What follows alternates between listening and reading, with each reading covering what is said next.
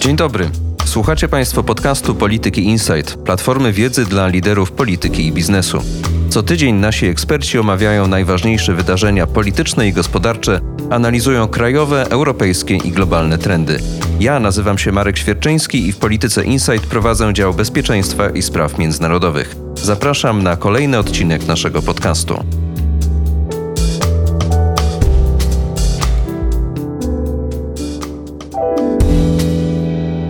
Jest wtorek, 25 maja. W specjalnym obronnym wydaniu podcastu Polityki Insight wita Marek Świerczyński.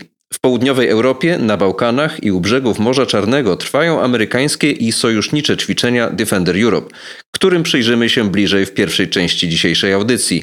W drugiej spróbujemy wyciągnąć wnioski z 20 ostatnich lat, najdłuższej w historii NATO i Wojska Polskiego misji zagranicznej, czyli obecności wojskowej w Afganistanie.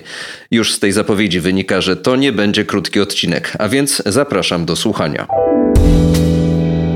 Moim gościem jest generał broni rezerwy Mirosław Różański, były dowódca generalny rodzajów sił zbrojnych, wcześniej też dowódca 11 Dywizji Kawalerii Pancernej 17 Wielkopolskiej Brygady Zmechanizowanej. Tak aktywny uczestnik polskiej debaty obronnej od wielu lat, że wszystkim zapewne świetnie znany. Zastrzec muszę, że choć pan generał wspiera projekt polityczny Polska 2050 Szymona Hołowni, to umówiliśmy się, że dziś skupimy się na wojsku, a nie na polityce. A zaprosiłem pana generała po to, żeby przybliżyć naszym słuchaczom trwające, aczkolwiek w pewnej odległości od nas, wielkie ćwiczenia wojsk USA Defender Europe 21. Generał Różański brał bowiem udział w przygotowaniu i realizacji ćwiczeń Anaconda 16 z udziałem również wojsk amerykańskich, których pewne epizody bardzo przypominały to, co dzieje się właśnie teraz w ramach cyklu Defender. Dzień dobry, panie generale. Dzień dobry, panie redaktorze. Dzień dobry państwu. W ćwiczeniach Defender Europe chodzi z grubsza o zgromadzenie, wysłanie do Europy i przemieszczenie w rejon potencjalnego konfliktu sił wielkości dywizji wojsk lądowych. Amerykanie zaczęli to robić w ubiegłym roku, 2020, no i wiemy, że musieli zredukować skalę tego ćwiczenia z uwagi na pandemię koronawirusa. Zeszłoroczna edycja Defendera skupiała się na Bałtyckim Teatrze Działań, tegoroczna, przebiegająca już bez pandemicznych komplikacji, rozgrywa się na Bałkanach, w Europie Południowej i na wybrzeżu Morza Czarnego. Chociaż również w Estonii odbył się pokaz sił szybkiego reagowania, taki desant spadochroniarzy wprost z terytorium USA.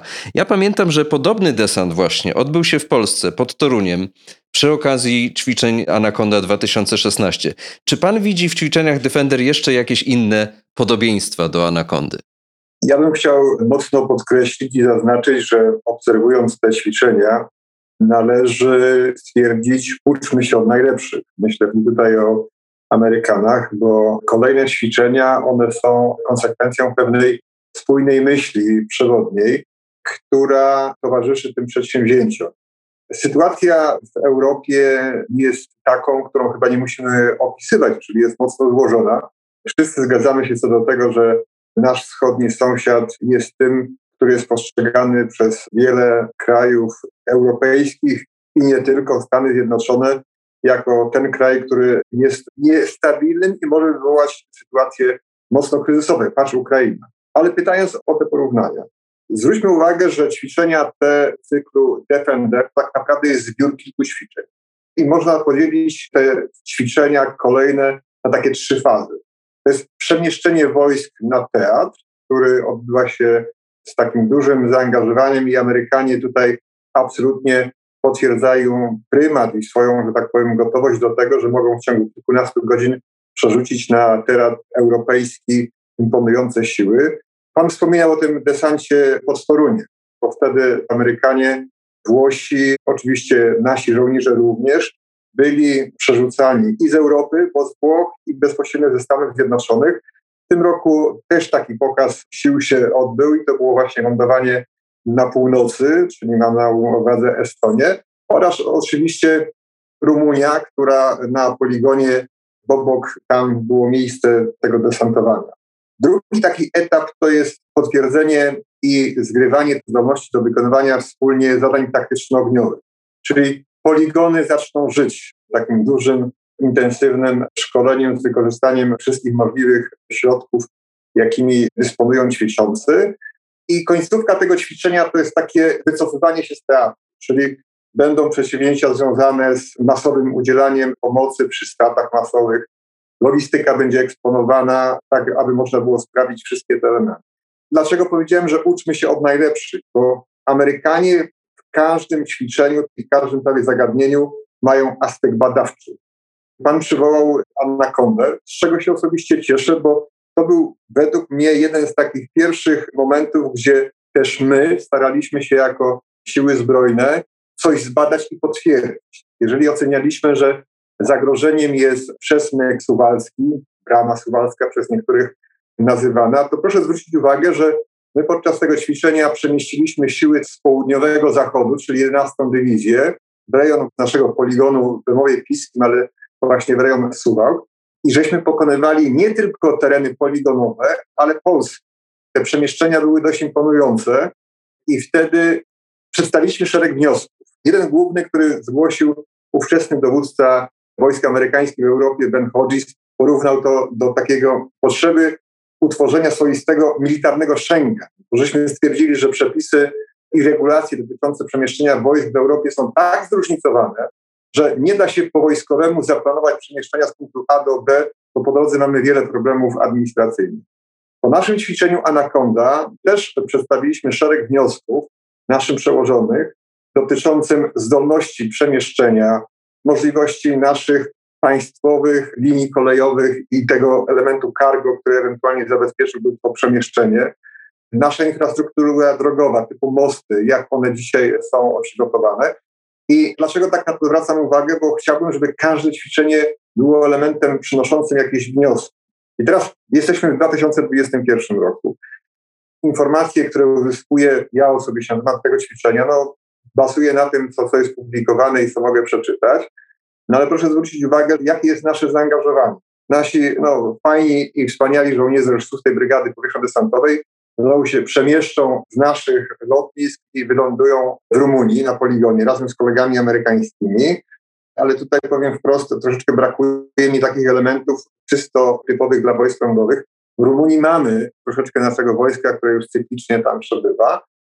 Dla mnie brakuje tych elementów, które by pozwoliły odpowiedzieć na pytanie, na przykład, czy nasze siły powietrzne dzisiaj zdolne są do przerzutu 6 Brygady Powietrzno-Desantowej. Można oczywiście to multiplikować po przerzuceniu tych kilkuset żołnierzy, ale tego nie ma. Na koniec tych porównań wskażę to ubiegłoroczne ćwiczenie, które było mocno okrojone, ale proszę zwrócić uwagę, jak myśmy to ćwiczenie już zupełnie zamknęli, że jeżeli już tam wprowadzono element pokonywania przeszkody wodnej, bo nie można mówić o forsowaniu, to robiliśmy to na złym łęgu, którzy wszyscy wojskowi znamy jak zły szelon i tam możemy zamkniętymi oczyma, że powiem, przejść, przepłynąć, zamiast korzystać z tego, że jest taki potencjał i można byłoby to zrobić, to mamy przecież kierunki zagrożeń, tak? Można byłoby tą Wisłę sprawdzić jeszcze w kilku kolejnych miejscach, czy gdyby była potrzeba przemieszczenia wojsk, to jest to możliwe, czy nie. Bo proszę zwrócić uwagę, że to ustalenie ze szczytu NATO 4 razy 30, które mówiły o tym, że NATO będzie gotowe, żeby przerzucić w rejon działań 30 batalionów, 30 eskadr, 30 okrętów bojowych w ciągu 30 dni, to ja zadaję pytanie i tutaj ośmielę się powiedzieć, że chyba znam odpowiedź, że nie wiem, czy byśmy byli gotowi jako kraj przyjąć chociaż część tego potencjału. Nic się nie zmieniło w zakresie naszych, tak powiem, portów, lotnisk, elementów związanych z przemieszczeniem. I tutaj brakuje mi wyciągania wniosków dotychczasowych tych ćwiczeń. I obawiam się, oby moje obawy były płonne, że po tym ćwiczeniu, które tak się eksponuje, że mamy fajnych żołnierzy i tak dalej, chyba nie wyciągniemy wniosków, co się niestety dzieje przez ostatnie lata. To jeszcze o tym polskim zaangażowaniu i polskich wnioskach, polskiej nauce przez te wiele ostatnich lat może jeszcze porozmawiamy. Chciałbym się jeszcze zatrzymać przy tamtej anakondzie i obecnym Defenderze. Pan wspomniał właśnie o tym przekraczaniu przeszkody wodnej w zeszłym roku. Ja to rzeczywiście obserwowałem, no i odbyło się to niezwykle gładko. Pewnie również dlatego, że nasi saperzy mają to jezioro o bardzo niewielkim przepływie nazwane tak złowieszczo zły łęg, mają świetnie rozpoznane. W czasie ćwiczeń Anakonda miało miejsce przekraczanie Wisły, prawda? I był tam udział sojuszniczy niezwykle to zaangażowanie było niezwykle duże i też widowiskowe, bo ja pamiętam, że wręcz w świat poszły obrazki, jak to wojska, zdaje się, brytyjskie i niemieckie postawiły no, w ciągu pół godziny most pontonowy na Wiśle. Tak, ale proszę refleksyjnie spojrzeć, że w tym samym czasie na Odrze z kolei my żeśmy ustawiali most, który zabezpieczał przegrupowanie wojsk brytyjskich. Dlaczego to robiliśmy? Ja wtedy odpowiadałem za to ćwiczenie, za część praktyczną, bo chciałem pokazać w sposób ewidentny, że typ sprzętu, który my posiadamy, jest już nieadekwatny do potrzeb współczesnego pola walki. Tak jak pan powiedział, te segmenty brytyjsko-niemieckie, bo tym bardziej chcieliśmy pokazać, że sprzęt może być koherentny, że może być na wyposażeniu jednej armii i drugiej, a jeżeli jest potrzeba, to może zestawić się w jeden element funkcjonalny, że ta przeprawa w hełmie nie wymagała żadnego przygotowania, przyczółków, nie wymagała całego tego segmentu, który my mamy, że szeroki musi być front na rzece, żeby podjechały samochody, etc. I taki wniosek między innymi żeśmy przedstawiali, że powinniśmy dążyć do zmiany naszego parku, który byłby przeprawowy. Oczywiście te nasze wnioski gdzieś albo głęboko w szufladzie, a może już w niszczarkach znalazły. To proszę zwrócić, że w planie modernizacji technicznej dalej chcemy kupować jakieś wstęgi. No i to mnie, panie redaktorze, powiem szczerze, irytuje, że potężne przedsięwzięcie, wnioski, które były przedstawiane, już nie chodzi o to, czy ja, czy generał Tomaszycki, czy generałowie, ale nasi oficerowie, nasi podoficerowie mówili, jak wspaniałe rozwiązanie jest to, które nam zaproponowali i pokazali koledzy z NATO, a my dalej z uporem w Układzie Warszawskim. Chciałem pana zapytać, poza oczywistymi przeszkodami terenowymi i infrastrukturalnymi, jakie są inne trudności, jakie napotykają Amerykanie w Europie? Pewnie pan się nasłuchał trochę. Ja może tutaj rozczaruję pana, panie redaktorze, bo Amerykanie chcieliby traktować Europę i w tym Polskę trochę jak jeden wielki poligon. Oni oczywiście mieli wiele pretensji, że nie mogą przemieszczać się śmigłowcami w dowolnym miejscu w dowolnym czasie. Tak jakby zapomnieli o tym, że mamy korytarze przelotu. Amerykanie by chcieli jeździć po naszych drogach publicznych, nie za bardzo zważając, że tak powiem, na strukturę tej infrastruktury drogowej i zgłaszali takie pretensje. Ja tutaj bym wypośrodkował sytuację w sposób następujący. Po pierwsze, i tutaj zgadzałem się akurat z generałem Kodzisem i poczyniliśmy takie kroki, że kwestie proceduralne powinny być uproszczone. Nie może być tak, że przez Niemcy się przemieszczają, bo Niemcy mają jeszcze bardziej złożone przepisy niż my, muszę powiedzieć, tak? Że tam w ogóle prawie im blokowano te przejazdy kolumn. Myśmy to starali się usprawniać, bo dzisiaj przez każde województwo, jak się przemieszcza taka kolumna wojskowa, musi uzyskać zgodę poszczególnych samorządowców. To jest absolutnie irracjonalne. Mimo, że mamy taką komórkę, która zajmuje się tym movementem wojska na terenie Polski, ale wtedy to był wielki problem. Myśmy go w jakiś tam sposób rozwiązali.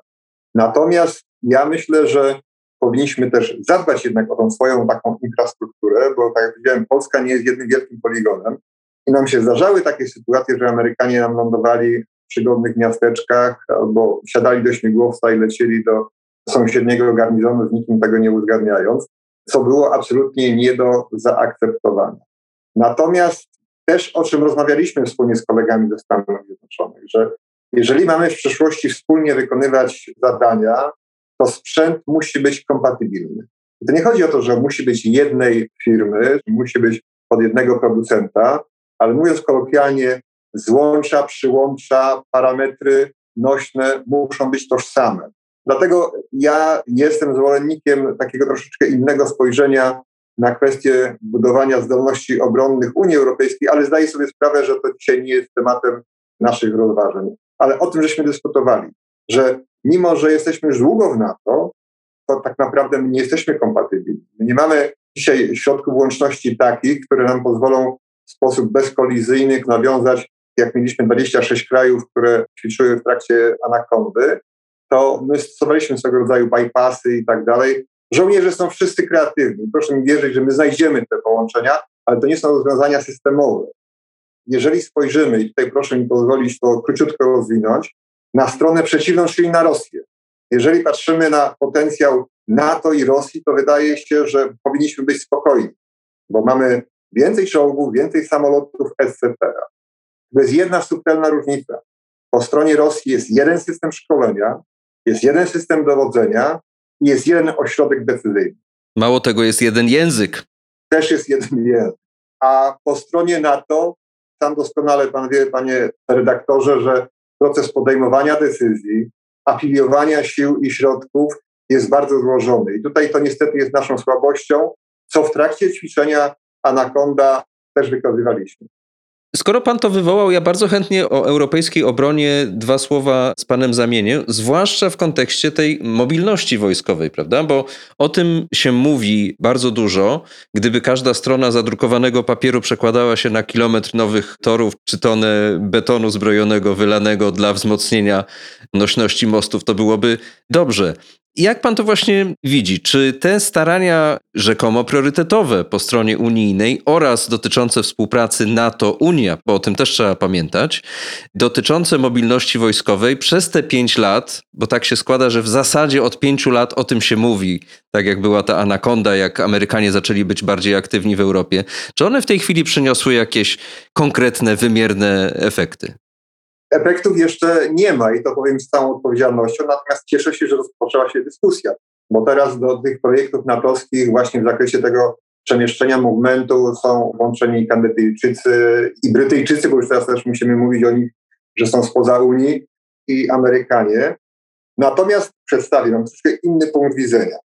Pojawiła się też taka informacja, że Francuzi i Niemcy i w sumie około 14 krajów europejskich chce utworzyć jakiś element bojowy, około 5 tysięcy żołnierzy, który mógłby być wykorzystany przez Unię Europejską. Jeżeli spojrzymy na rzecz w sposób następujący, że te dwa kluby, Unia Europejska i NATO, które odpowiednio tam mają 29 i 27 elementów składowych, czyli państw członkowskich, to 21 jest częścią wspólną. Czyli 75% Unii i NATO to są te same kraje trzy czwarte potencjału jest taki, który mógłby być, że tak powiem, tożsamy. Wydaje mi się, że gdybyśmy poszli w kierunku takim, żebyśmy standaryzowali procedury, gdybyśmy ujednolicili kwestię dotyczącą sposobu podejmowania decyzji, to byśmy uniknęli wielu problemów.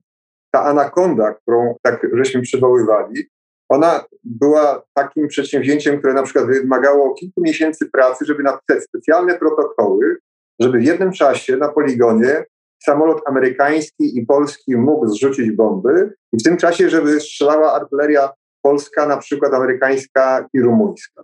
Bo każdy z nas ma odrębne przepisy. Ba, nawet inne, mówiąc kolokwialnie, komendy. Więc jeżeli byśmy to wszystko uwspólnili, to wtedy można byłoby mieć świadomość, kto jakim potencjałem dysponuje i wtedy po decyzji politycznej, że trzeba dedykować, kierować, że tak powiem, określony potencjał do działań, czy to o charakterze humanitarnym, czy stabilizacyjnym, czy nawet bojowym, byłoby prostszym. My taki eksperyment zrobiliśmy podczas tej anakondy, bo jeden z naszych oficerów, pan Robert Drossel, pułkownik, zaproponował rozwiązanie, które pozwoliło, że na szczeblu operacyjnym wszyscy się mogliśmy komunikować. Został stworzony taki interfejs na platformie soft oczywiście, który połączył nas wszystkich, czyli to jest możliwe. Ja często, jak ten swój przykład przedstawiam i zachęcam do takiego spojrzenia, to daję takie dwa przykłady. Telefony komórkowe. Część z nas ma Samsunga, inni mają Apple'a, ktoś tam ma LG, niektórzy Huawei'a, a się komunikujemy, bo są ustanowione pewne wspólne, że tak powiem, platformy. Znaki komunikacyjne na drogach. Od Uralu do Pirenei można przejechać i wszyscy je czytamy w sposób taki sam. Więc jeżeli byśmy teraz zdobyli się na taki wysiłek w ramach i NATO, i Unii Europejskiej, i byśmy pewne rzeczy wystandaryzowali, to nie musielibyśmy tworzyć rzeczy odrębnych. I tak na koniec, panie redaktorze. Pamiętam taki czas, jak byłem dowódcą dywizji, gdzie w jednym czasie przygotowywałem grupę bojową Unii Europejskiej, przygotowałem wojsko do Afganistanu i musiałem być gotowy do naszego ćwiczenia takiego krajowego. Żołnierze żyli jak w Matrixie, bo różne dokumenty, harmonogramy, różne procedury, to naprawdę było niekomfortowe. I tu nie chodzi o taki komfort, czy nam będzie wygodnie, czy nie, tylko w sytuacjach kryzysowych, zagrożenia czy wojny, my nie powinniśmy dopiero kompilować wspólnego ROA.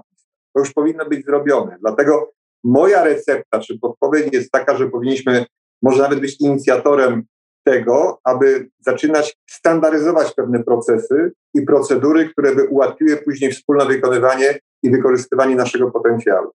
Panie generale, trochę odeszliśmy od tego i Defendera, i tego, co się w ciągu tych ostatnich pięciu lat wydarzyło. Widzimy natomiast, że Amerykanie dwutorowo niejako działają. Poprawiają zdolności obronne w Europie poprzez dwa rodzaje działań. Najpierw to są właśnie ćwiczenia, ten cykl Defender, a z drugiej strony poprzez rozbudowę i przesuwanie tej infrastruktury obronnej na wschód, tak żeby pewnie być bliżej teatru działań, żeby te linie logistyczne i zaopatrzenia skracać. I tutaj oczywiście stąd wynika umowa z Polską, dwustronna, stąd wynikają decyzje wcześniejsze o rozmieszczeniu w Polsce rotacyjnej brygady pancernej, stąd na przykład inwestycje takie jak ten skład uzbrojenia na rzecz Brygady Pancernej US Army, który jest finansowany przez NATO, oraz ta cała lista jeszcze rzeczy do wykonania, która wynika z polsko-amerykańskiej umowy dwustronnej. Czy pan ma wrażenie, że Polska staje się tym dla Amerykanów, czym były Niemcy zachodnie w czasie zimnej wojny? Czy to jeszcze nie jest taka skala i to porównanie jest nie na miejscu? Jeżeli spojrzymy na rzecz globalnie, to zdajmy sobie sprawę, że Europa nie jest miejscem głównego zainteresowania Stanów Zjednoczonych.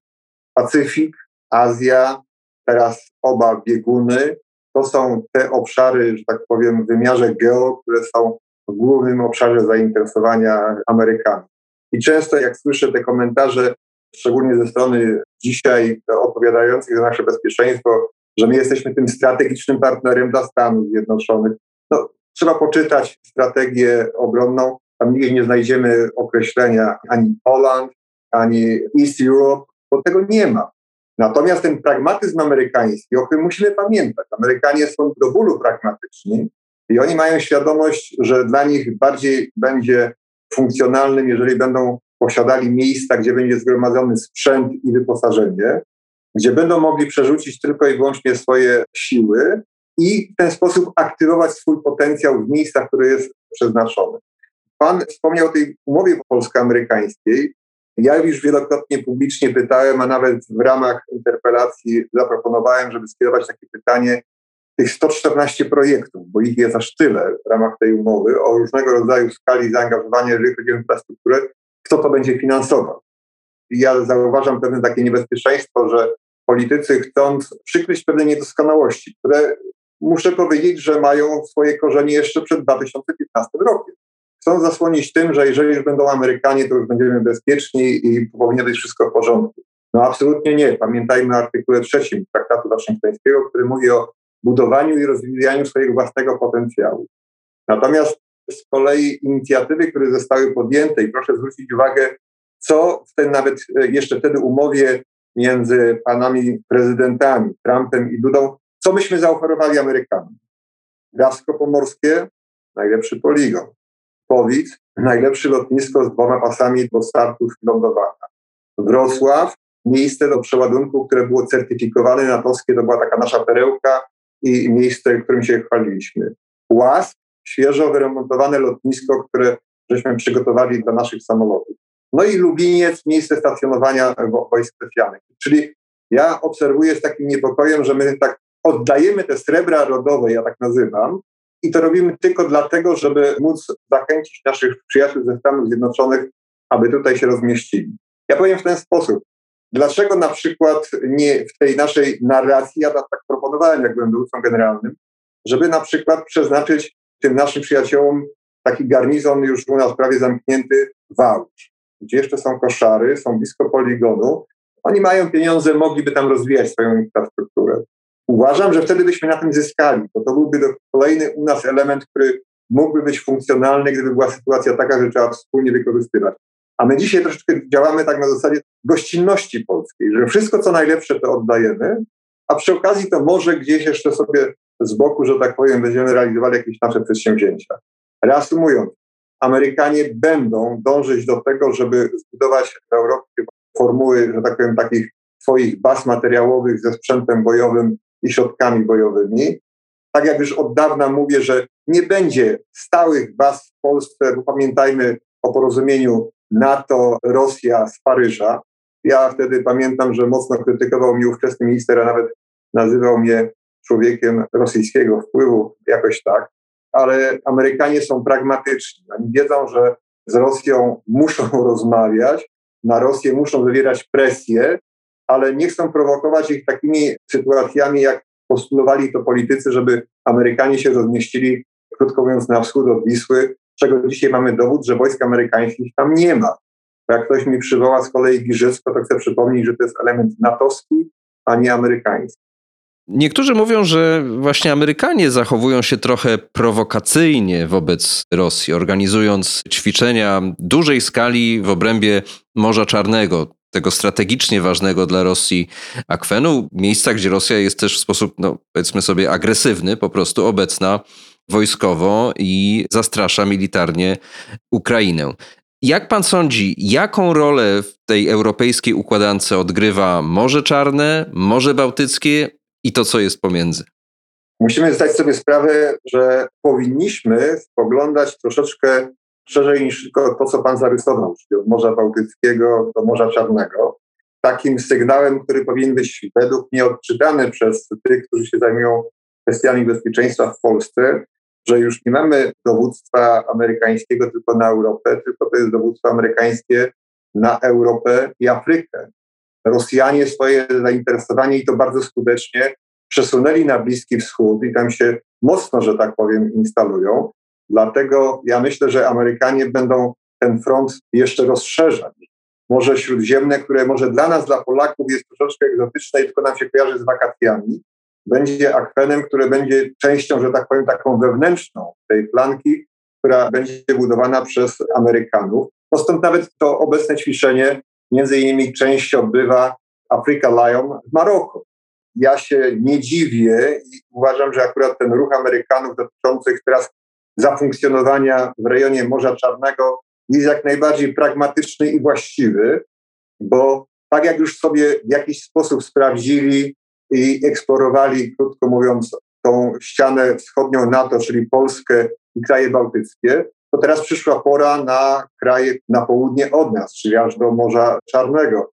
Kolejne przedsięwzięcia, które będą realizowane przez Amerykanów, dotkną najprawdopodobniej Grecji, bo z Turcją wiadomo, że dzisiaj też są sytuacje takie bardzo złożone, a te ćwiczenia mogą też szerzej rozwinąć się jeszcze w kierunku Bliskiego Wschodu i północnej Afryki. Już pan wspomniał w pierwszej części naszej rozmowy, że Polacy oczywiście uczestniczą w ćwiczeniach Defender Europe. Nasi spadochroniarze desantowali się w Rumunii. We wcześniejszych edycjach tych wielonarodowych ćwiczeń z reguły robili to w krajach bałtyckich.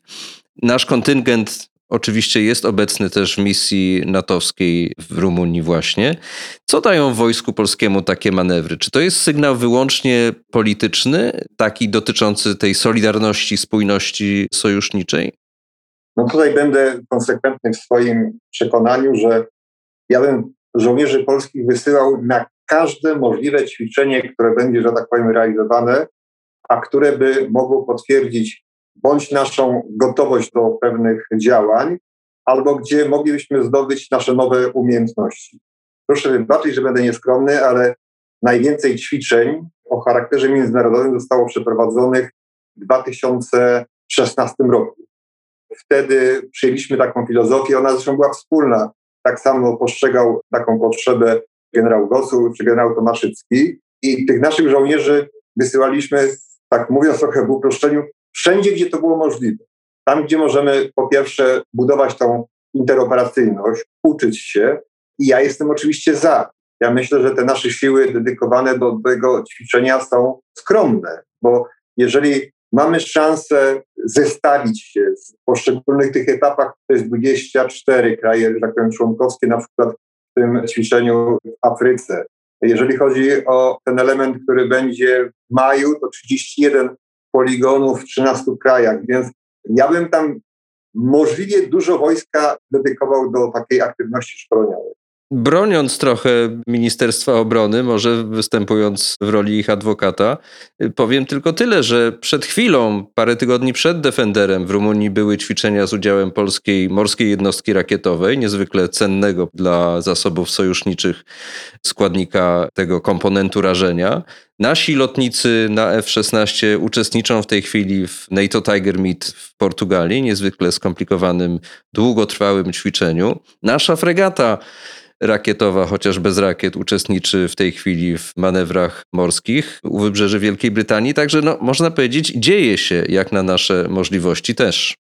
Sam pan redaktor zauważył, jak na nasze możliwości. Ja osobiście uważam, że jeżeli byśmy się wpisali, jeżeli pan już chce bronić Ministerstwa Obrony Narodowej, to nasze ministerstwo przedstawia wizerunek polskiej armii wręcz gotowej do samodzielnego odparcia jakiegokolwiek ataku, więc jeżeli tak jest, to ja bym zadał pytanie, gdzie jeszcze są pozostałe, bo jeżeli z 11 Dywizji w ćwiczeniu bierze udział kilkunastu żołnierzy w kierownictwie ćwiczenia, 11 Dywizja to są, jakby nie patrzeć, dwie duże brygady, ta 34 dzisiaj niestety jest mocno zdekompletowana. Dzisiaj mamy informacje o 16 dywizji, gdzie mamy informacje o 12 dywizji.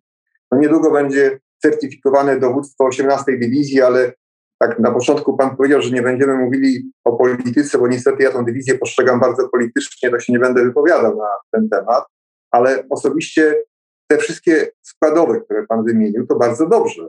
Ja uważam, że stać nas powinno na to, żeby w tego typu ćwiczeniach, gdzie właśnie jest taka duża kompilacja krajów, żeby nasi żołnierze uczestniczyli czynnie i bardzo aktywnie. Rozdział pod tytułem Defender Europe 21 ciągle trwa, ale kończy się inny rozdział w historii Sił Zbrojnych RP. Rozdział, który trwał 20 lat. Misja w Afganistanie. Po decyzji Stanów Zjednoczonych i po decyzji NATO, kraje uczestniczące w tej operacji, zmniejszanej oczywiście w miarę upływu lat, ale ciągle istotnej, wycofują kontyngenty. Przed chwilą widziałem, że do domu wrócili żołnierze hiszpańscy. Nasi też pewnie za chwilę wrócą z tej misji. Pan, zdaje się, był w dwóch rotacjach, prawda, w Afganistanie. Moglibyśmy pewnie godzinami dyskutować na temat sensu, efektów, skutków, również politycznych naszego tam udziału. Chciałem zapytać, co udział w tych misjach dał panu osobiście jako oficerowi oraz dowodzonym przez pana żołnierzom? Pan pozwoli, że ja posłużę się odpowiedzią, którą już kiedyś udzieliłem. A takie pytanie mi zadał świętej pamięci generał Gongor, kiedy lecieliśmy w taką podróż studową do Austrii. Był to czas, kiedy wychodziliśmy z Iraku. I mimo upływu tych kolejnych lat, nieskromnie powiem, że ta moja odpowiedź jest dalej aktualna. Największą wartością dodaną tych misji, w których uczestniczyli polscy żołnierze, jest zmiana mentalności i sposobu myślenia naszych żołnierzy. Oczywiście ktoś tam przywoła, że sprzęt się zmienił, że celowniki holograficzne, że karabinki lepsze, że wyposażenie indywidualne. To jest dla mnie taką rzeczą oczywistą, że każde tego typu zaangażowanie wymaga doskonalenia tego wyposażenia. Natomiast co jest najbardziej istotne na polu walki, obecnym i przyszłym, to na przykład relacja między dowódcami i podwładnymi to tam weryfikowane były charaktery i podstawy dowódców generałów. Moglibyśmy tutaj wymieniać nazwiska tych, którzy wrócili z tych misji naprawdę niesieni sercami żołnierzy, a tacy, którzy niestety byli, że tak palcami troszeczkę wytykani, że nie byli najlepszymi dowódcami. To z drugiej strony dowódcy mogli się przekonać, jak wartościowi są żołnierze, czy są gotowi do tego, albo w sytuacjach kryzysowych i ekstremalnych dalej zachować swoją taką sprawność z jednej strony intelektualną, fizyczną i podejmować wysiłek. Także jedna misja, i ta afgańska również, przyczyniła się przede wszystkim do tego, że żołnierze nabyli takiej świadomości i wiedzą, czym jest realne zagrożenie i czym jest pole walki. Ktoś powie, panie generale, to jest takie niemierzalne. No jak pan to, to czy to, to jest więcej czy mniej? Ale z mojego doświadczenia uważam, że dzisiaj trochę zapominamy o tym, natomiast właśnie świadomość i przekonanie żołnierzy, po co służą, jaka jest ich misja, jest rzeczą najważniejszą. Natomiast myślę, że nie da się zupełnie oddzielić kwestii dotyczącej tego zaangażowania wojskowego odpowiem wprost, interesu kraju, bo jeżeli my wielokrotnie żeśmy używali takiego określenia, że my musimy pojechać na misję, żebyśmy coś udowodnili, że jesteśmy partnerami, etc. Ja odnoszę, panie redaktorze, że polscy żołnierze już dawno udowodnili, że mogą być partnerami dla wszystkich naszych i koalicjantów, i kolegów z NATO. Natomiast nie można tego oddzielić, krótko mówiąc, od też tej narracji politycznej, która jest niezwykle istotna. Bo ja z moimi podwładnymi po zakończeniu, a tak naprawdę w końcówce misji w Iraku, żeśmy napisali taką książkę, bo chciałem dać zajęcie żołnierzom, żeby w tych ostatnich miesiącach nie byli powodowani emocjami. Ta książka nie była na rynku, ale myśmy ją wysłali do wszystkich uczelni. Alkut, ostatnia zmiana. Ja tam taką puentę zrobiłem, że jeżeli nasze sztandary wojskowe nie zostaną zamienione na tablice o jakichś przedstawicielstwach gospodarczych Iraku, to będziemy mogli powiedzieć, że ta misja pod względem takim politycznym interesu państwa niestety nie przyniosła wartości dodanych. I się obawiam, że niestety Afganistan też będzie zamknięty takim rozdziałem, że straciliśmy tam żołnierzy. To jest zawsze bolesne. Wojsko nabyło dużo nowych doświadczeń, umiejętności i to jest bezcenne. Natomiast czy na tej misji coś zyskaliśmy? Obawiam się, że nie. Bo jeżeli byśmy chcieli się znowu przywiązać do naszego głównego partnera w NATO i teraz mocno eksponowanego przez ostatnie lata, czyli Stany Zjednoczone, no bo to też była taka sytuacja, że tam były dwie misje, pamiętajmy o tym w Afganistanie, natowska i amerykańska, więc wspieraliśmy tak naprawdę jedną i drugą. I czy dzisiaj po takim wsparciu, w sytuacjach, kiedy my na przykład od naszych partnerów ze Stanów Zjednoczonych kupujemy sprzęt typu samoloty, systemy rakietowe czy systemy przeciwlotnicze bez udziału polskiego przemysłu, to myślę, że tutaj ten element tej negocjacji politycznej chyba nie został wykorzystany, a szkoda, bo to był duży argument, że my byliśmy wszędzie tam, gdzie nasi koledzy ze Stanów Zjednoczonych, więc politycy mieli mocną kartę przetargową, żeby można było więcej, no nie chcę powiedzieć, ale chyba trzeba uzyskać w negocjacjach ze Stanami Zjednoczonymi, a chyba to nie zostało wykorzystane. Pan generał Mirosław Różański był gościem podcastu obronnego Polityki Insight. Bardzo dziękuję. Dziękuję panie redaktorze, dziękuję państwu. Kończy się najdłuższa wojna współczesnej Ameryki, krajów członkowskich i partnerskich NATO, również najdłuższa w trzeciej RP misja zagraniczna Wojska Polskiego. Operacja Enduring Freedom i udział w globalnej koalicji walczącej z terrorystami, którzy 11 września 2001 roku zaatakowali Amerykę, później natowska misja stabilizacyjna ISAF, misja szkoleniowa NATO i operacja Resolute Support. Nazwy się zmieniały, udział Polaków w wojnie i stabilizacji Afganistanu trwał niezmiennie od prawie 20 lat. Teraz polski kontyngent, tak jak i inni sojusznicy, będzie wracać, by 11 września tego roku nie było już w Afganistanie wojsk interwencyjnych, choć na dziś nie ma pewności, czy nie będzie innych.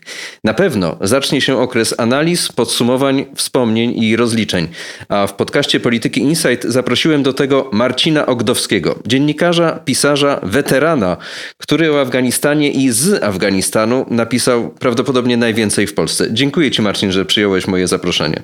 Ja dziękuję za zaproszenie. Witam Ciebie, witam Państwa. Słuchaczom, którzy może już trochę zapomnieli, przypomnij proszę, jak długi czas spędziłeś na misji i co było jej rezultatem? Po raz pierwszy pojechałem do Afganistanu w 2004 roku. Wydawało się na początku, że będzie to taki pojedynczy wyjazd, z którego później już nic poza kilkoma tekstami publikowanymi wówczas w tygodniku Przegląd nic nie będzie, ale w roku 2007 wróciłem do Afganistanu i potem wracałem do niego praktycznie rok do roku, aż do 2013 roku, kiedy byłem tam po raz ostatni, czyli od roku 2009. Przede wszystkim jako osoba prowadząca blog z Afganistanu.pl, to ten blog był takim najważniejszym, jeśli idzie o ten dorobek publicystyczny najważniejszą rzeczą. Oczywiście później już post factum pojawiły się książki, jeden reportaż i kilka powieści, których tematem jest Afganistan. Ty jesteś bardzo skromnym człowiekiem, ale ja to powiem, że twój blog oraz twoje późniejsze książki były wielokrotnie nagradzane, wyróżniane. wskazywane jako taki punkt odniesienia, jeśli chodzi o współczesną polską literaturę wojskową, czy też reportaż wojskowy, może tak by należało to ująć. Tak pisano w uzasadnieniach nagród. Ja ciągle staram się zachować do tego pewien dystans i pewną pokorę, chociaż jak ostatnimi czasy robiłem sobie takie zawodowe podsumowanie, zastanawiając się nad rzuceniem dziennikarstwa, to wyszło mi, że w sposób istotny przyczyniłem się do tego, w jaki sposób zaczęliśmy mówić o wojnie w Afganistanie, że przestaliśmy mówić używając narracji oficjalnej, czyli misja pokojowa, misja stabilizacyjna. Zaczęliśmy mówić o wojnie, która de facto miała tam miejsce. To rzeczywiście była zasługa blogu z Afganistanu.pl, była też zasługa firmy, dla której wówczas pracowałem, czyli portalu interia.pl. Czegokolwiek bym nie zrobił, temu akurat nie zaprzeczę. Tym bardziej się cieszę, że mamy okazję rozmawiać. W internecie nic nie ginie, więc tych naszych słuchaczy, którzy być może nie śledzili wtedy, w tych czasach tego bloga, odsyłamy po prostu do zasobów dostępnych wciąż w sieci oraz do Twoich książek. Ale ja od razu zapytam Cię o Twoje przemyślenia i oceny po tym wszystkim, po tych 20 latach. W niedawnym artykule napisanym tuż po ogłoszeniu wycofania wojsk USA i NATO napisałeś dość brutalnie, że cała ta eskapada była jak krew w piach. Ale przecież gdy ruszaliśmy do Afganistanu, to była decyzja wynikająca z solidarności, honoru, poczucia obowiązku i służby.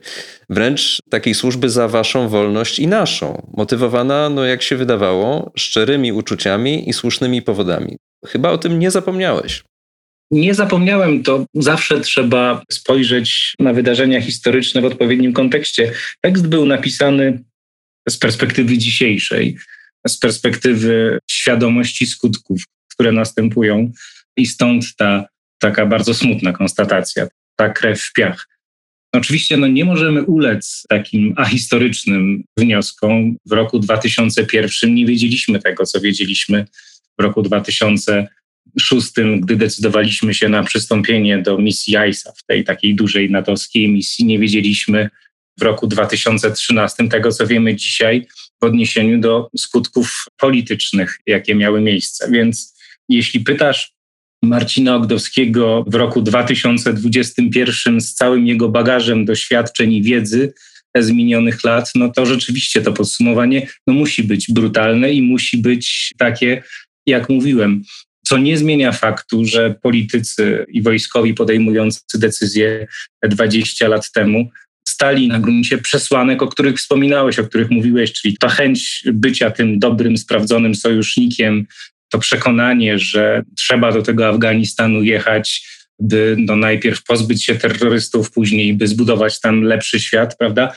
To wszystko miało sens. Do tego dochodziły jeszcze nie wiem, instrumentalne powody związane z samą istotą funkcjonowania armii, która, jak mówili wojskowi kilkanaście lat temu, po prostu zardzewiała. Nie miała okazji brać udziału w żadnych istotnych, w żadnych ważnych działaniach, które byłyby czymś więcej niż tylko wyjazd na poligon na standardowe strzelanie. Patrząc z tej perspektywy, no to też był jakiś istotny motyw, też przesłanka przemawiająca za tym, żeby do tego Afganistanu jechać. Łatwo dzisiaj krytykować rzeczywiście, ale przypomnijmy właśnie tamten czas. Rok 2001.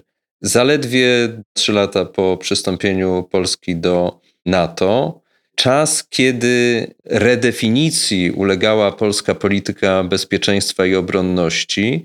Również czas, kiedy na horyzoncie była taka pierwsza fala poważnej modernizacji sił zbrojnych, które z drugiej strony jednocześnie były w trakcie zmniejszania, redukcji stanów osobowych, zasobów sprzętowych.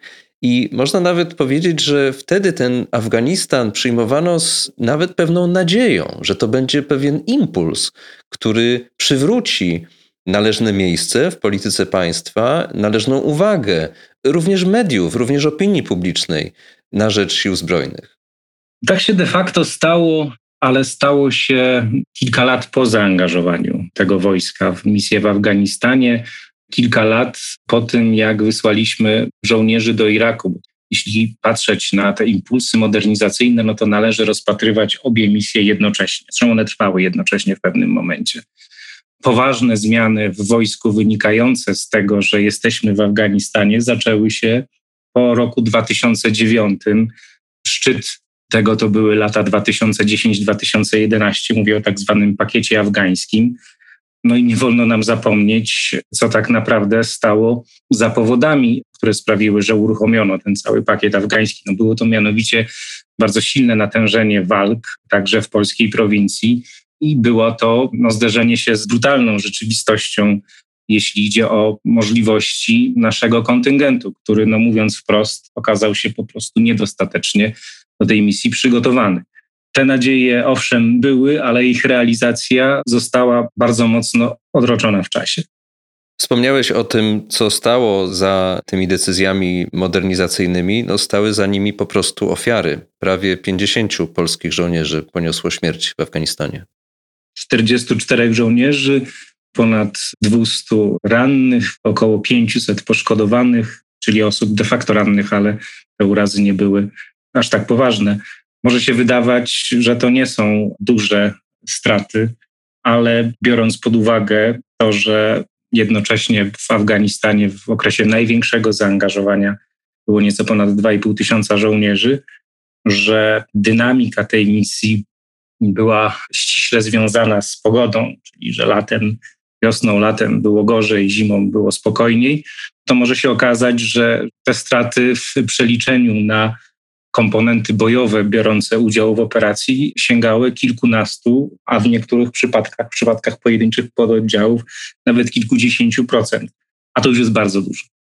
Wspomniałeś o tej liczebności. Rzeczywiście warto sobie przypomnieć te dane, bo był taki okres, kiedy równocześnie Polska była zaangażowana w Iraku i w Afganistanie, że w każdym czasie w misji było ponad 5 tysięcy żołnierzy wojska polskiego. Dzisiaj wydaje się osiągnięcie takich liczb w ogóle nierealne. W obu tych naszych misjach dotyczących obecności na wschodniej flance jest zaangażowanych no, grubo poniżej tysiąca żołnierzy. To też pokazuje skalę wysiłku organizacyjnego, kadrowego, sprzętowego i finansowego, jaki ponieśliśmy w związku z Afganistanem i później Irakiem. Te liczby trzeba też jeszcze przemnożyć, bo musimy pamiętać o tym, że do każdego kontyngentu, który był na miejscu, trzeba dołożyć jeszcze ich zmienników, którzy już w Polsce się szkolili, co też się oczywiście wiąże z konkretnymi kosztami. Musimy też pamiętać o tym, że każdy kontyngent miał dodatkowe zabezpieczenie w kraju związane, które uruchamiano w sytuacji, która by tego wymagała. To był taki odwód strategiczny kontyngentu afgańskiego, który na co dzień stacjonował w Polsce. Koszty były ogromne, bo tylko sam Afganistan i tylko w latach tego największego zaangażowania, czyli od 2007 roku do 2013 roku, to były wydatki rzędu 6 miliardów złotych. A to oczywiście nie są wszystkie wydatki, bo sumę równoważną do tych 6 miliardów złotych wydali też Amerykanie na paliwo, na utrzymanie tych naszych żołnierzy na miejscu. Mam na myśli bazę noclegową, bazę żywieniową. W każdym razie realnie te koszty były większe niż wspomniane 6 miliardów złotych. My bardzo często narzekamy na to i słusznie, że w latach minionych nie przeznaczaliśmy na potrzeby sił zbrojnych wystarczających kwot pieniędzy, że w tej chwili ten nawis modernizacyjny, to czego nie zrobiono, jest tak olbrzymi, ale być może właśnie to jest powodem tego, że musieliśmy wydawać tyle aż funduszy na finansowanie tych misji zagranicznych. Tak w istocie jest, przy czym przez długi czas wielu wojskowych uskuteczniało narrację, że no owszem, Afganistan blokuje jakąś tam część modernizacji, no bo zjada jakieś pieniądze, ale że koszty wyniesione stamtąd, związane z ostrzelaniem wojska, związane z nauczeniem się funkcjonowania nie tylko w sytuacji bojowej, ale też w sytuacji funkcjonowania w wielonarodowej strukturze wojskowej, organizacyjnej, bo przecież nie możemy zapomnieć, że ISAF to był taki gigantyczny konglomerat, w skład którego wchodziło kilkadziesiąt różnych państw. Tam oczywiście dominowali Amerykanie. Istotne role mieli Brytyjczycy, Niemcy. Polacy byli też jednym z większych kontyngentów, ale było też już w tej chwili nie pamiętam, ale w sumie około 30 innych kontyngentów, z tego co kojarzę. No więc była to wielonarodowa struktura, wielonarodowa organizacja funkcjonująca w sytuacji wojennej czy quasi-wojennej, no i wyniesione stamtąd doświadczenie było istotne i zdaniem wielu wojskowych, nie wiem czy dziś podpisaliby się pod tymi wnioskami, no w jakiejś mierze to było zasadne w zestawieniu z tym, czego nie udało się zrobić, czego nie udało się kupić, czego nie udało się przeprowadzić, jeśli idzie o modernizację. To rzeczywiście słyszeliśmy wiele razy w ciągu ostatnich lat tego rodzaju argumenty. Co jest z Twojej perspektywy, jestem ciekaw, największą korzyścią wyniesioną z misji afgańskiej dla Wojska Polskiego, a może nawet szerzej dla polskiej polityki bezpieczeństwa i obronności? A co jest jej największą zmarnowaną szansą? Zmarnowaną szansą na pewno jest ta rola wiernego sojusznika, który na wezwanie innego sojusznika jest gotowy wysłać swoich żołnierzy na drugi koniec świata. Jest gotowy łożyć na tych żołnierzy na tym drugim końcu świata. Niezależnie od własnych problemów, jest się w stanie zaangażować w taką misję.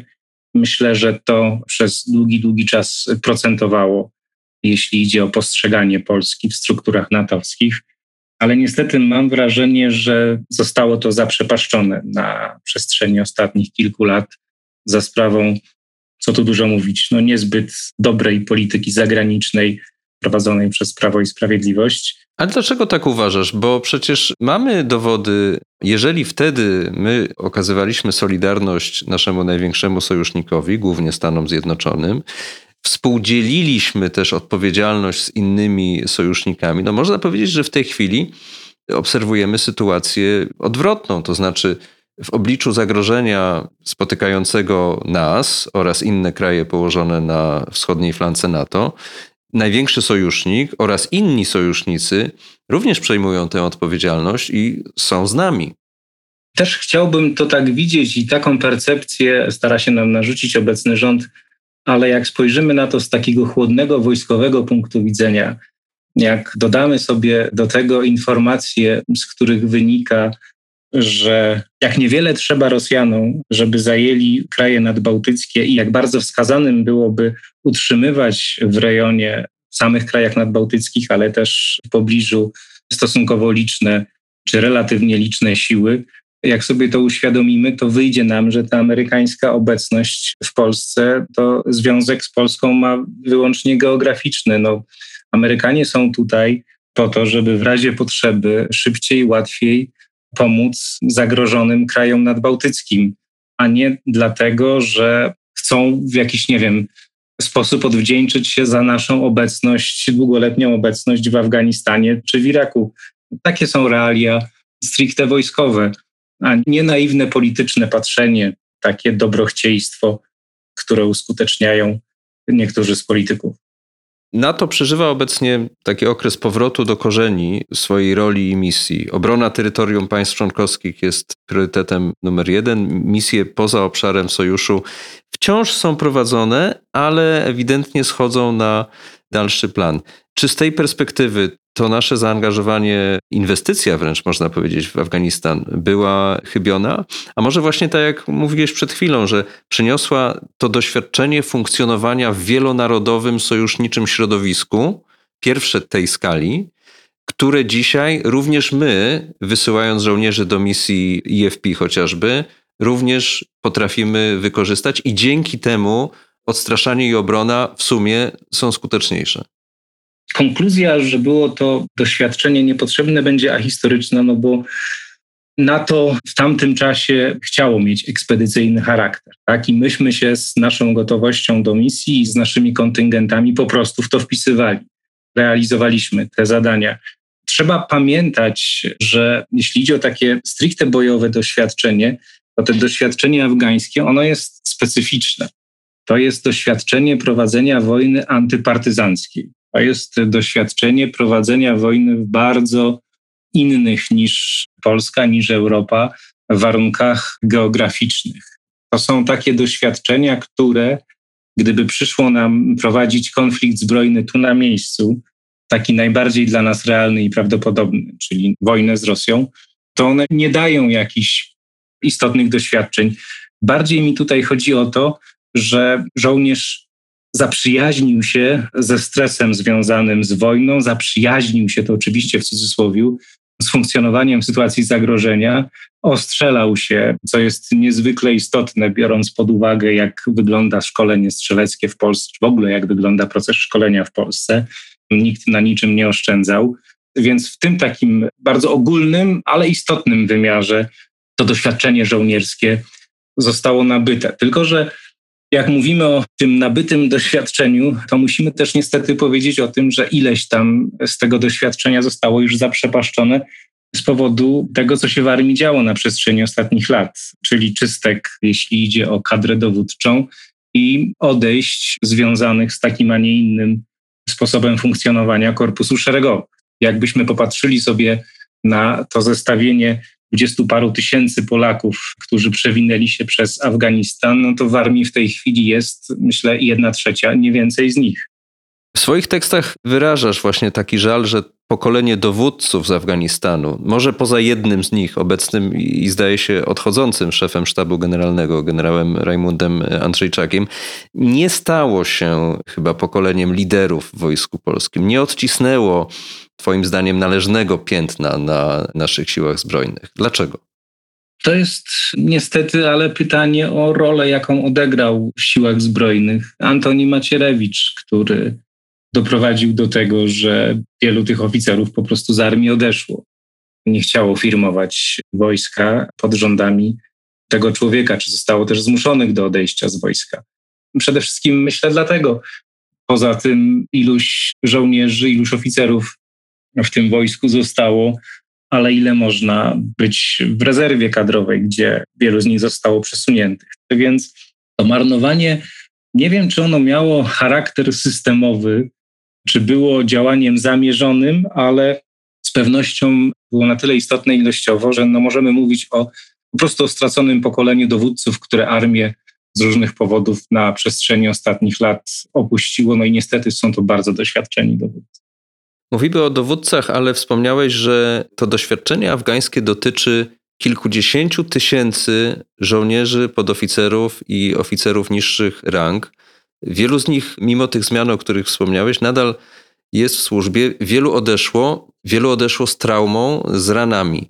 Jeżeli ja myślę o doświadczeniach, czy też dziedzictwie, może to zbyt górnolotne słowo, Afganistanu dla wojska polskiego oraz dla całego kraju, to myślę, że jednym z pozytywów jest zwrócenie uwagi na weteranów, na ich ofiarę, na ich poświęcenie na ich rolę w społeczeństwie potem, gdy ze statusu żołnierza czynnej służby właśnie stają się weteranami, nieraz inwalidami również wojennymi.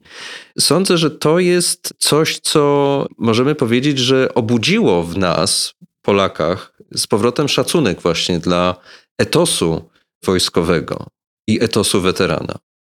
To jest trochę paradoksalna sytuacja, bo jak sobie przypomnimy, jakie były początki, to one wyglądały zupełnie inaczej. Afganistan zbiegł się z rewolucją cyfrową, która zachodziła w mediach, zbiegł, czy w mediach i szerzej w społeczeństwie, zbiegł się z rozwojem, ze zwiększaniem się popularności mediów internetowych, co siłą rzeczy oznaczało również, że ludzie zderzyli się też ze zjawiskiem hejtu. Jak sięgam pamięcią do tego czasu sprzed kilkunastu lat, jak sobie przypominam wpisy, komentarze pojawiające się wówczas w sieci, to szczerze mówiąc jestem zaskoczony, że sytuacja w ciągu tak naprawdę paru kolejnych lat odwróciła się o 180 stopni. Bo wcześniej bycie w Afganistanie, bycie żołnierzem służącym w Afganistanie, percepcji istotnej, bardzo dużej części społeczeństwa nie było wcale powodem do chwały. Przeciwnie, często zarzucano tym żołnierzom najemnictwo, zarzucano imperializm i jeszcze inne mniej lub bardziej złe rzeczy. A dzisiaj rzeczywiście mamy do czynienia z taką sytuacją, w której człowiek służący w Afganistanie jest kimś, może nie hołbionym, bo to absolutnie za duże słowo, ale kimś, z którego wielu z nas jest dumnych. Zastanawiam się, na ile to wynika z faktu, że nie mamy już innych weteranów, że wymiera pokolenie drugowojenne. Później nie angażowaliśmy się w inne wojny. Były misje pokojowe ONZ-owskie, ale one funkcjonują gdzieś tam na absolutnych obrzeżach społecznej świadomości. Potem pojawił się Irak, pojawił się Afganistan, a jednocześnie rozbudziły się też takie potrzeby patriotyczne. To jest chyba jedna z nielicznych pozytywnych rzeczy, z jakimi mamy do czynienia w ciągu ostatnich lat. W ramach zaspokajania tych potrzeb, no ci weterani są potrzebni. No i pojawiają się ci Afgańcy, pojawiają się ci weterani z Iraku, których no, indywidualne historie często są imponujące, często są takie, że nie sposób tego człowieka nie szanować, zwłaszcza gdy mówimy o człowieku, który został ranny i o tym, jak wyglądała później jego droga do sprawności. Ale tak jak wspominałem, wydaje mi się, że brakuje nam innych weteranów i stąd tak istotna rola tych z Afganistanu i tych z Iraku, choć muszę tutaj dodać gwoli uczciwości, że istnieje coś takiego jak Centrum Weterana, działające bardzo prężnie, robiące naprawdę e, kupę dobrych rzeczy, to może być też w jakiejś mierze konsekwencja ich pracy. To jest wręcz instytucjonalny przykład tego, o czym rozmawiamy, tak? Że resort, państwo, urzędy, ale też społeczeństwo po prostu zwróciło się na nowo, można powiedzieć, w stronę wojskowych weteranów. Na koniec tej rozmowy jeszcze chciałbym Cię zapytać trochę o wpływ Afganistanu na ewentualne przyszłe misję. Już mówiliśmy i to jest absolutnie prawda, że NATO w tej chwili powróciło do roli obrońcy przede wszystkim terytorium państw członkowskich i te misje, w których uczestniczy Wojsko Polskie na tak zwanej wschodniej flance, na Łotwie czy w Rumunii, to jest coś innego niż Afganistan, prawda, niż działania poza obszarem sojuszu. Ale nie można przecież wykluczyć, a w dalszej perspektywie wydaje się raczej pewne, że NATO jednak będzie skłonne interweniować na przykład w Afryce, w Sahelu, być może również na Bliskim Wschodzie, a kto wie, czy w grę nie będzie wchodzić w ogóle jakieś rozszerzenie statusu NATO na sojusz o charakterze globalnym, a wtedy być może jakieś zaangażowanie w Azji również stanie na agendzie. Jak sądzisz, jak te doświadczenia afgańskie, jeżeli przyszłoby nam decydować, nam, państwu i społeczeństwu, obywatelom o udziale w takich misjach, jak wpłyną na decyzję? Wśród Polaków na pewno nie ma zgody na wysyłanie żołnierzy daleko na misję bojową. Wydaje mi się, że sprawa mogłaby być raczej bezprzedmiotowa, w sensie, że nie byłoby woli politycznej na takie zaangażowanie. Myśmy to już przetestowali na Afganistanie. To był taki poligon także w odniesieniu do opinii publicznej. Nie wiem, czy pamiętasz, ale jak zaczynaliśmy tą misję, to z takim hura optymizmem posłaliśmy niewielki kontyngent. Poparcie dla tych działań wynosiło prawie 90%. Minęło kilka lat, zaangażowaliśmy się bardziej, ludzie zaczęli ginąć. Transfer pieniędzy związany z utrzymaniem tego kontyngentu no, był dość pokaźny i ten poziom akceptacji spadł do poziomu 10%. I wydaje mi się, że jakkolwiek w Polsce nie ma tradycji ruchu antywojennego, to jednak sprzeciw wobec dużej wojskowej zagranicznej misji byłby na tyle istotny, że rządy, zwłaszcza rządy populistyczne, a chyba takie nam w najbliższym czasie grożą, nie zdecydowałyby się na posłanie wojsk. A jak taką sytuację postrzegałaby ta społeczność wojskowa? Nie mówię tutaj o samych żołnierzach, bo oni oczywiście wykonaliby rozkaz, taka jest ich rola, ale środowisko wojskowe, rodziny, krewni, znajomi, sympatycy, ta cała otoczka wojska. Musimy pamiętać o tym, że w Polsce jest taki duch niespełnionego imperializmu. Pamiętam, jak wysłaliśmy żołnierzy do Iraku jak wiele energii w mediach, jak wiele energii w takich rozmowach tak zwanych zwykłych ludzi szło w to, pokazać, by mówić o tym, że mamy jakiś własny kawałek do obrony, do ochrony. Do zagospodarowania wręcz taka była, przypominam sobie, narracja polityczna, prawda? A nawet ekonomiczna w pewnym momencie. Tak, ale mówiło się też o 17, zdaje się, województwie i tak samo mówiło się też w odniesieniu do Iraku. To są te takie no nie wiem, no przed wojną mieliśmy Ligę Morską, zdaje się, to tak się nazywało. Ligę Morską i kolonialną wręcz. Tak, i kolonialną właśnie, która planowała pozyskanie jakichś zamorskich terytoriów i to się trochę w ten duch wpisuje. I ta wojna w Iraku i w Afganistanie była też takim trochę spełnieniem marzeń dla ludzi, którzy w ten sposób myślą, którzy w ten sposób funkcjonują. Samym wojsku, no wojsko jest od wykonywania zadań, ale oczywiście, jeśli mówimy o ludziach, którzy idą do wojska z pasji i dla pasji, no to dla nich każda możliwość misji zagranicznej będzie wyzwaniem, będzie czymś, co taka osoba chciałaby robić, prawda? Jeśli idzie o rodziny, mam tutaj dość rozległe doświadczenie związane z Afganistanem, związane z blogiem z Afganistanu.pl, to wówczas kontaktowałem się z wieloma rodzinami, miałem z nimi stosunkowo bliski kontakt. Poznałem ten sposób, w jaki oni funkcjonują, w jaki oni myślą i jakkolwiek były to rodziny żołnierskie, wydawałoby się, że żyjące ze świadomością, że ten ojciec, czy ten mąż, czy ten brat na tą wojnę kiedyś może pojechać, no to dla nich najszczęśliwszymi momentami w życiu był powrót tego żołnierza, tego syna, tego brata, tego męża do domu. To wówczas nasłuchałem się opinii, że no najlepiej by było, gdyby oni nigdzie nie wyjeżdżali, prawda?